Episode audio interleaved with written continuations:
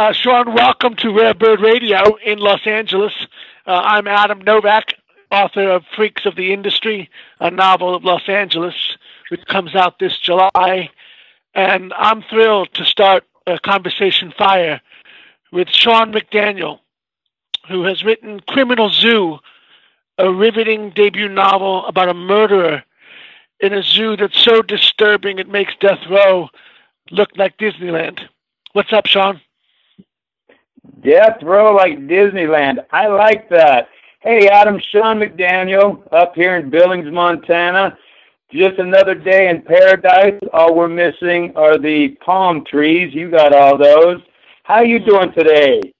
I'm excellent, and I'm thrilled to be talking to the god of Criminal Zoo. Um, we're talking because I bought Friday. I bought Criminal Zoo on a Friday night, and I finished reading it in one sitting on Saturday. So I'm thrilled to be talking to you. Uh, it's so well done, Sean. Uh, Criminal Zoo is so confidently written, and everything about this novel uh, just grabbed me. So I want to congratulate you on this novel. And the thing that sort of stood out for me was it's written in the first person.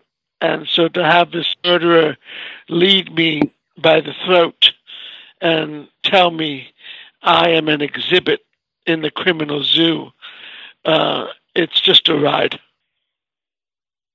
Well, thank you, Adam. I appreciate that. Well, Samuel Bradbury is your terrifying narrator. Uh, tell us, how did you come up with his moniker, his AKA, and what's the twisted logic that lands him in the criminal zoo? Uh, well, my narrator, he is the protagonist, criminal protagonist. He is Samuel Bradbury. Now, Samuel is a tribute to one Samuel Clemens, Mark Twain. I'm a big fan of Mark Twain, Tom Sawyer, Huckleberry Finn, Letters from the Earth. So Samuel gets that from uh, Samuel Clemens. Bradbury, well, we're going to go with Ray Bradbury, also a fan. As a young man, as a kid, I read Something Wicked, This Way Comes. You know, Mr. Dark, our, our anti-hero in uh, Something Wicked This Way Comes, my boy, my guy had to be Samuel Bradbury. Now, as far as the, the twisted logic, go yeah. ahead. No, I want to hear the twisted logic from you. Okay, so the twisted logic, Samuel Bradbury thinks he's doing good things. Samuel Bradbury thinks that he's cleansing you. In his mutilations, he's cutting your ears off because of the sin you've heard. He's cutting out your eyes because of the sin you've seen. He's cutting out your tongue because of the sin you've spoken. What he's doing is he's purifying you and he's sending your soul to heaven. So you're sitting next to God, purified. So in Samuel's mind and in Criminal Zoo, you are in the mind of a madman. You're in the mind of a serial killer. But, you know, he doesn't think he's a serial killer. He thinks he's a good guy. So now I have a question for you. I'm going to turn, I'm going to flip this over onto you. I just okay. had, I had the privilege of reading on PDF file Freaks of the Industry. Now, it is said to write what you know. Adam, how much truth is in Freaks of the Industry? Now, is this a glimpse of Hollywood with its pants around its ankles? Your brilliantly colorful characters, Rodney, Scott, Legion, I love Legion, Larry Marsault, Maeve, Violet, and the rest of the crew. Were they inspired by actual people, Adam? All the people you mentioned were inspired by me. All these people in the book. And I'll tell you about them because it's several stories in one. You know, it's about a sex addict on a collision course with his daughter, who's a prostitute. It's about a movie star who may or may not be the Antichrist. And it's about a studio executive, a twin, who learns he was a triplet. not stillborn, but still alive, and she wants revenge. It's sort of like Nashville with a tan, Sean. And the funny thing is, is that I think all my novels have been autobiographical. So, if anything, uh, they are populating my head. And I'll tell you the story. One time, I have a twin brother, Jonathan, and when he read my first novel, The Non Pro, he finished it and called me up and he said, Bro, I had no idea you got so much action in LA. And I said, Bro, it's a novel. And he said, Bullshit. Everything you write is about you. So there's a lot that's made up, but there's a lot that has happened to people I know. And uh, uh, I don't write about anything other than uh, this city. So you won't find me writing about Montana or Colorado. I think I found my city that I want to write about. Now, what's great about your novel is that it, it reminded me of the same violent universe as the Purge movies. You know, this this premise is so possible and scary that uh, I felt like I was right there in a cell with Samuel, and uh, I didn't want to leave. So that's saying something. Uh, how long did it take you to write this novel? You remember what your word count was when you finished, and what was the editing process like? What's interesting, you bring up the Purge because when the Purge, the original movie, the first one came out, I was in the process of trying to get Criminal Zoo published. The Purge came out, and it it was uncomfortable for me because I thought, oh no, that is too close. That's scary close. The dystopian near future. Mm-hmm. You know, a solution that becomes far more heinous than the original problem in the purge. You know, it's a parallel plot almost where the solution that they're going for in the purge, you know, 12 hours, one day per year, almost like Bacchanal, where anything goes and you can take care of anybody you want. You have any, you want to take someone out, you wait till the purge, you know, so crime goes down, and for 364 days a year, the world is a great place, but that 12 hours, 7 p.m. to 7 a.m. on the purge, it's terrifying. That solution becomes far more terrifying than the original problem. In Criminal Zoo, the original problem what do we do with animals disguised as humans, Adam? Mm-hmm. I describe them as that they're exhibits, like you said in the, your opening. They are exhibits. They they are treated as animals. They are in enclosures. So it does parallel the purge. It is again, it's a dystopian near future where we have a solution that becomes far more atrocious, far more heinous than the original problem. What do we do with those who prey upon us? In Criminal Zoo, it is true justice. It is an eye for an eye justice. It finally gives the bad guys something to really think about. As far as first draft, my first draft words were probably, I'm going to say about 88,000. Hmm. And multiple, multiple rewrites later. I think the submitted to the publisher was probably about 84,000. But at 88,000, we went up and then we went down and we went back again. So we did play with the words. Now, as far as the editing, I did a lot of editing myself. I have a very good friend who's a librarian. I call her my brutally honest yet brutal editor. She will slash my work. I tell her, mark it in red. I will not be, I won't be damaged by seeing that red ink. Mm-hmm. So when she gets my manuscripts back, they come back more red than black. So I get a lot of notes from her, a lot of input from her, and then once I turn it into the editors at Defenestration Press, and I would love to give a shout out right now to Pat Walsh at Defenestration Press and Tyson Cornell at Rare Bird Books and the incredible staff that those two uh, publishing houses have. I want to thank them for what they're doing. But yeah, once I gave it to the editors, they really helped me out quite a bit. Now, again, I must flip it back on you, Adam. You give me the floor. I'm going to ask you a question. Your book, Freaks of the Industry, in it you utilize press releases, synopsis, narrative, text, exposition, and even a deposition to reveal the story, to move it forward. And you do it so very well. Was it difficult to organize and piece together these mediums into a book that flows so deliciously well? Sean, it was impossible.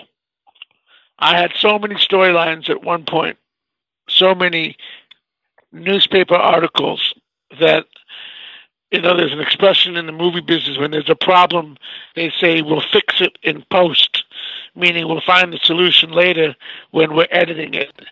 And were it not for the editors at rare bird books i give them a shout out for this book because it really uh, helped me see the forest from the trees and find the stories that were left to be told.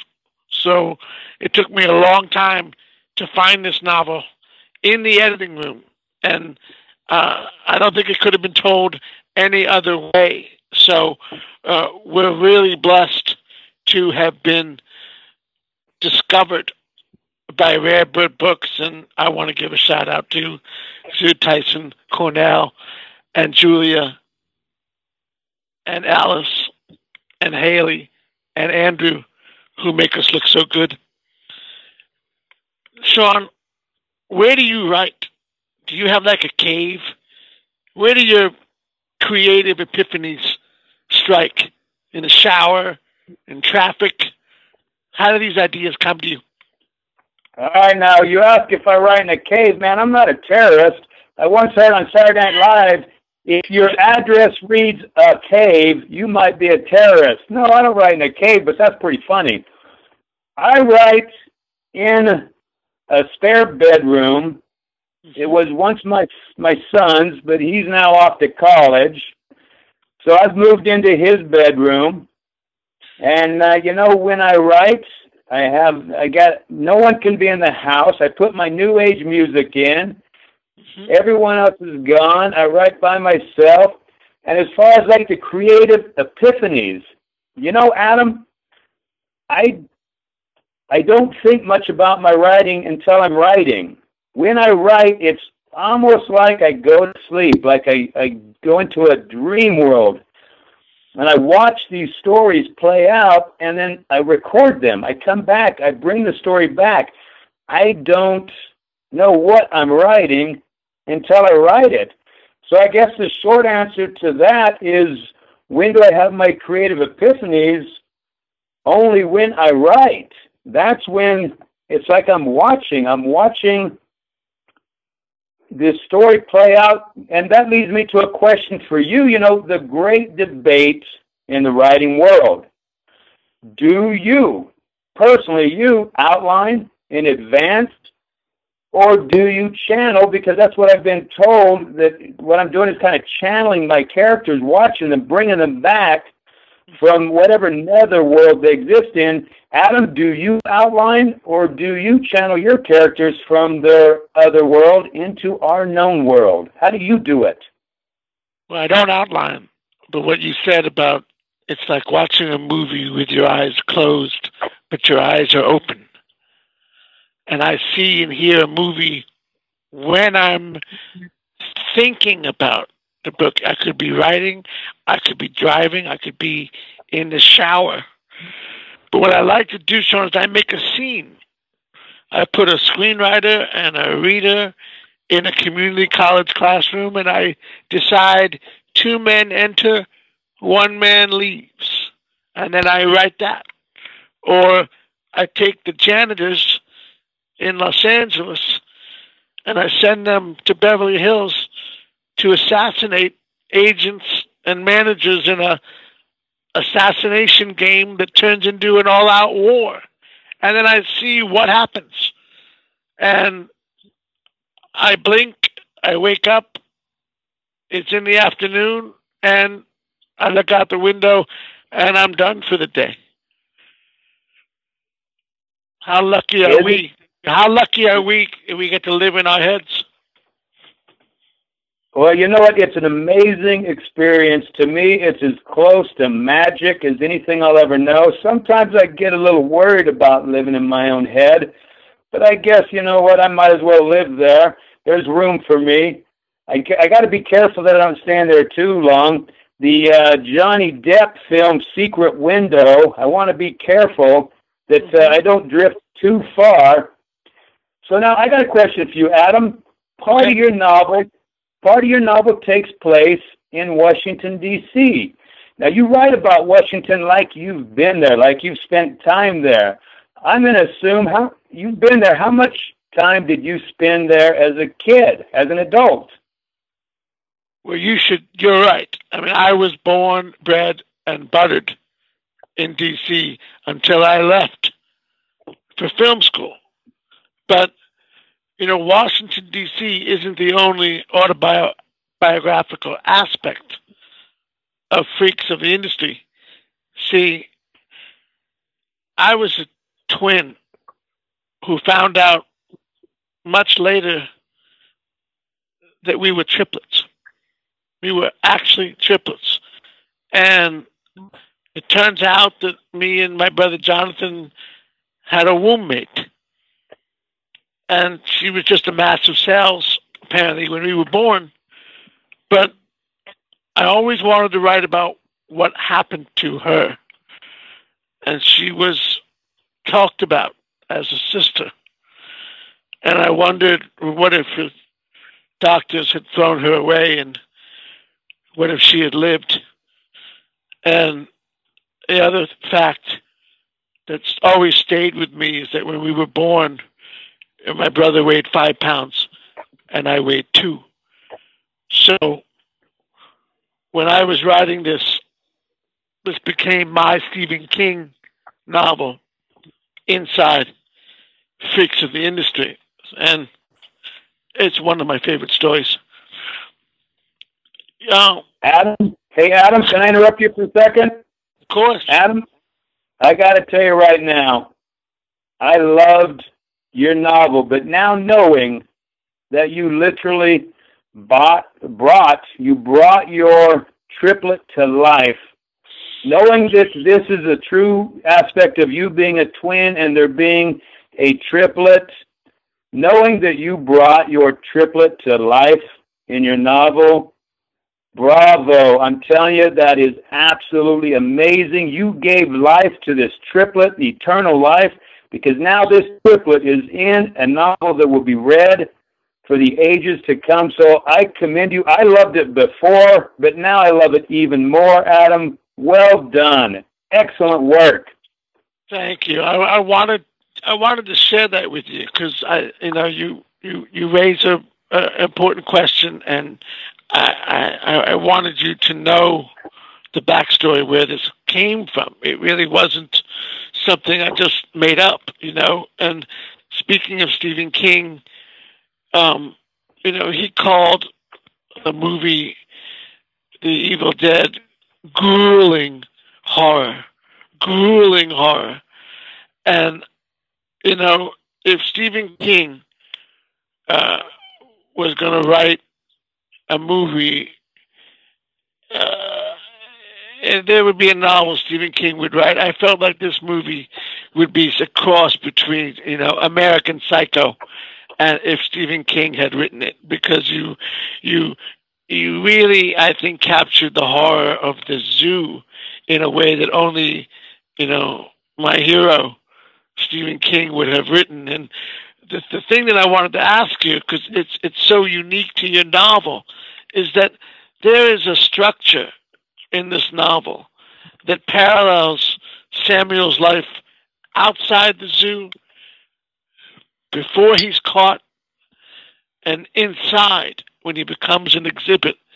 There's this perfect feng shui to the novel. It just flows, and how you go from the past to the present and tell us a portrait of Samuel Bradbury. This is a portrait of a life. Was the structure designed from the get go, or did it come to you in the editing? It's I had to I have to ask. Well, I appreciate the question. Excellent question. Now, you talk about Stephen King being your hero. My friend, we share the same hero. Born and raised on that guy, my favorite novel of all time in the universe is It, which I'm pretty uh-huh. excited to. It is coming out in full length feature film this September, and I'm just pretty damn excited to go see it favorite novel all time ever, Stephen King. Now, as you talk about the feng shui of criminal, well, first of all, to be compared to Bret Easton Ellis of American Psycho, and even mentioned in the same sentence as Stephen King, I am honored. Adam, thank you for that. Now, in Stephen King's It, we follow this band of kids, these kids that battle it Pennywise. Pennywise the dancing clown. You know, they do battle with Pennywise as kids, and then they come back to Derry, Maine. I love Derry, Maine. They come back as adults and they battle Pennywise all over again. In it, my favorite book ever, I happen to mention that?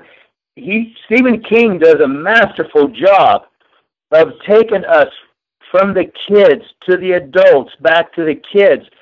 So when I did Criminal Zoo, I was heavily influenced by Stephen King and the way he so seamlessly took us from the kids' world into the adult world back and forth.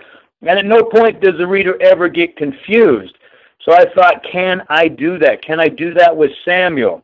So I open up, you know, Samuel as a kid as an adult back to a kid, and I I bounced back and forth in my you know, my fear was, will I lose the reader? Will the reader always know where we are? Is Samuel a kid? Is he an adult?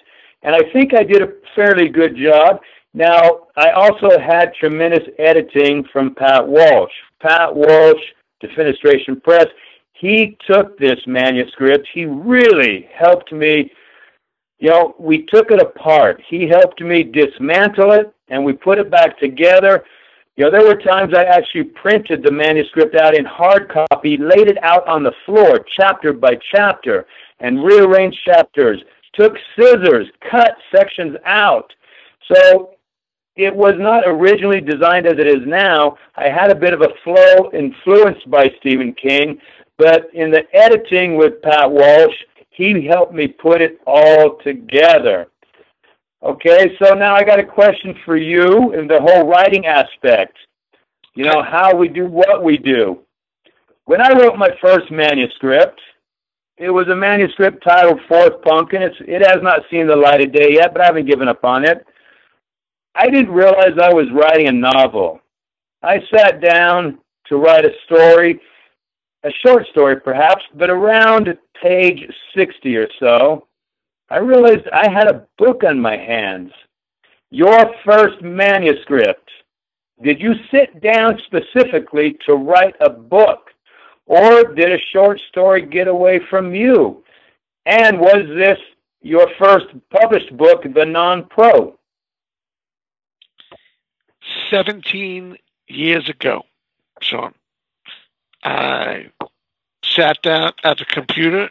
I did not know how to write a novel, but I knew that I wanted to write one. And I didn't have a story. I didn't have an outline.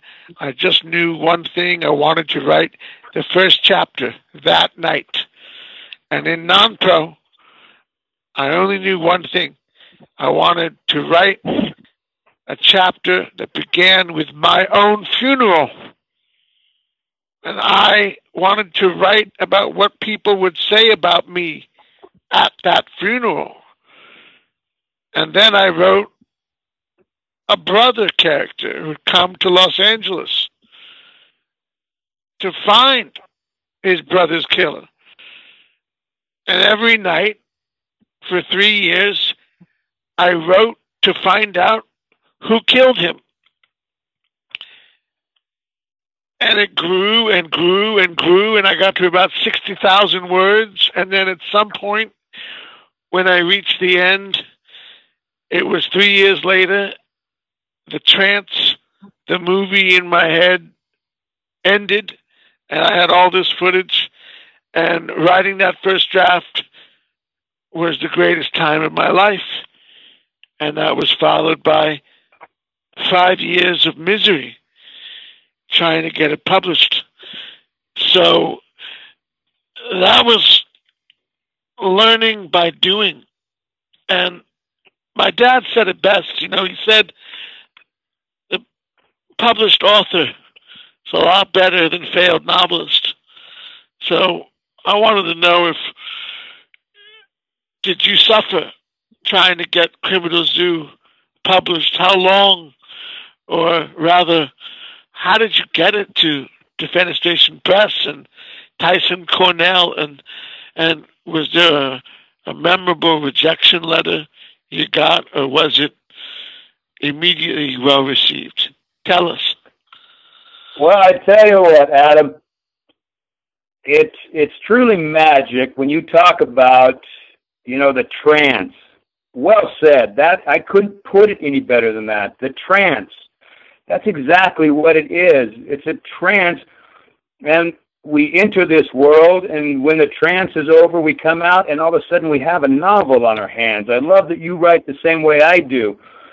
So, how did I? I found out that I was going to get published in an email Friday, March 8th, 2013. Not that I have it committed to memory, it's not burned in my mind forever. Mr. Pat Walsh sent me an email telling me who he was, who he was from, and he said, Do you have a minute to talk about your book? Now, I first wrote Criminal Zoo in 2007. And so by 2013, did I suffer? You know my suffering well. You suffered. You're not, any advice I have to anyone who wants to break into the publishing world, the literary world, be prepared to suffer. Your suffering will be great. But once you break through, would I do it all over again? I would do every day of it all over again. So, yes, I suffered for six years. I finally got the email from Pat Walsh and Defenestration Press.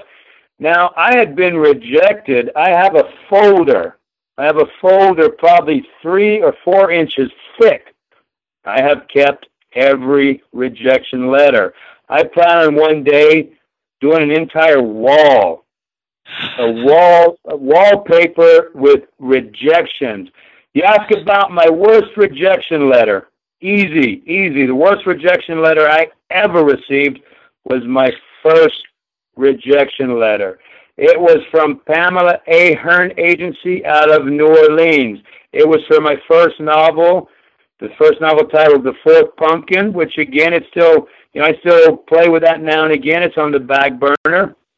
But that first rejection cut right through my soul. I didn't realize years and years, more than a decade ago, I didn't realize that when you write, you don't just write a book and then submit it to a publisher and get published and be Stephen King. I thought, look at me, I'm the next face of horror. When I wrote, I just assumed, okay, you write a book and you get published. Little did I know that agony, pain, and suffering for years would follow. So that first rejection, I got, it absolutely cut me right through my soul. But you know what? After rejection 400 or so, they don't hurt as much anymore. You build up a bit of a tolerance. So, okay, question for you now, Adam. My turn. I get the floor. So, in your second novel, we talked about the non pro. In your second novel, Take Fountain, it's presented as found pages, a creative parallel to found footage films such as Cannibal Holocaust and Blair Witch. I would describe your writing style after reading Freaks of the Industry and the different mediums you use to tell a story, and then the found pages in Take Fountain. Your writing style, I would have to call innovative, very innovative. Adam, do you write in this style as easily as you would in a traditional narrative format? And also, second part of this question is tell me about the interesting title. Thanks for your praise, Sean. You know, it means the world to me to uh, have found not just a reader, but uh, a, a brother in so many ways, having traveled the same journey that you've taken I know everything you just described about those rejection letters and the blind joy of being published. Uh, Tyson Cornell and Rare Bird Books uh, blessed me when they wanted to publish Take Fountain, which is a famous quote about Los Angeles. It actually has to do with a street called Fountain Avenue, which is really traffic free and it runs parallel to Sunset Boulevard. And there are two stories about Fountain. One story is that Bette Davis was on the Johnny Carson show, and Johnny Carson said to Bette Davis at the end of her life, she's smoking a cigarette, and Johnny Carson said, Bette, you're a legend. You have any advice for an aspiring actress? What's the best way to get into Hollywood? And Bette Davis said, "Take Fountain." The I love story, it. The other story, Sean, is that there's a stand-up comedian named Sam Kinison who would tell his crowd at the comedy store, "Listen up, all of you, don't drive drunk, but if you do, take Fountain." You know, it's so ironic that you bring that up with Sam Kinison being killed by a drunk driver. So, when, you know, with the email that I got from Pat, I got to tell you, when I got that email, I got it earlier in the day. I got it in the morning. Do you have a minute to talk about your book? With the pain and suffering that you talk about, I had to go to the gym and I did a leg workout. I did a leg workout so excruciating, I couldn't move. I could hardly breathe. I almost threw up. I did a leg workout so excruciating that when I contacted Pat Walsh, who said, "Do you have a, mo- a minute a minute to talk about your book?" I was so tired, so exhausted, so blown up from this leg workout that I wouldn't have any energy to react either way. If he said something positive, if he said, thanks for submitting, we're going to put it on the back burner maybe for later. Either way, I wasn't going to be able to respond because I was too exhausted. It was a self defense mechanism for whether he had good or bad words for me. Hmm. I just about killed myself just to prepare for that. Now, so in line with that, that's my segue into in freaks of the industry. You have a confirmed kill list in your book. Okay, Adam, you have Death by Sharpie, Exploding Cigar, Banana, Hand Buzzer, Silly Putty Garrot, and my favorite, I love this one. You have Death, you have Assassination by Spork. Adam, among others, you have these listed. They are fabulous. Spork, who kills someone with a spork? That takes a pretty talented assassin. So before you spun this wildly entertaining yarn, did perhaps Alice sit down with you and share some of her mushroom? And finally, do you fear? Okay, you talk about this extremist group, the Justice for Janitors. Adam, now that you've revealed all these deep, dark secrets of Hollywood, do you fear that you may now be the top name on the janitor's hit list? Sean, get this. A long time ago in Hollywood, people started playing an assassination game, killing as an organized sport or chaos. And writers would go to the studio for a pitch meeting and they would be allowed onto the studio lot and it wasn't a pitch meeting. It would be an assassination. And someone would whip out a magic marker and swipe the forehead of a studio executive, followed by, You're dead, Bill. And then they got more creative. And next thing you know, there were water balloons being dropped on people's heads in Beverly Hills. And the kills became reported in the Daily Variety. And then the police got involved and they shut it down. And I was in film school reading about this, of what was going on in the movie business. And then years later, when I thought about what what if it turned deadly? What if somebody upped the stakes and actually killed someone? And then I thought of the labor protests in downtown LA where they would set fire to effigies and, and march. And there was this group, this outrage group called Justice for Janitors. And the more I thought about this idea, Sean, the more it cracked me up. And you know, when something cracks you up, you know it's a good idea and you can make yourself laugh. So uh, I, I think I would be uh, somewhere on their list, not very high up, but I would think if any of them read this novel, I think Justice for Janitors probably would put me at the top. Well, suddenly, knowing that now you're writing a tale of truth, hell, I thought this damn thing was fiction. Suddenly, I'm glad I'm far, far away in the land known as Billings, Montana. You live in a dangerous land, my friend. All right, so now I I need to I'm going to turn this serious for a second. In your epigraph, you have an epigraph, a quote by Vladimir Nabokov, and it reads, "Human life is but a series of footnotes to a vast, obscure, unfinished masterpiece." Adam, you used this epigraph because it meant something to you. I have to ask you this question Who do you think is painting this masterpiece?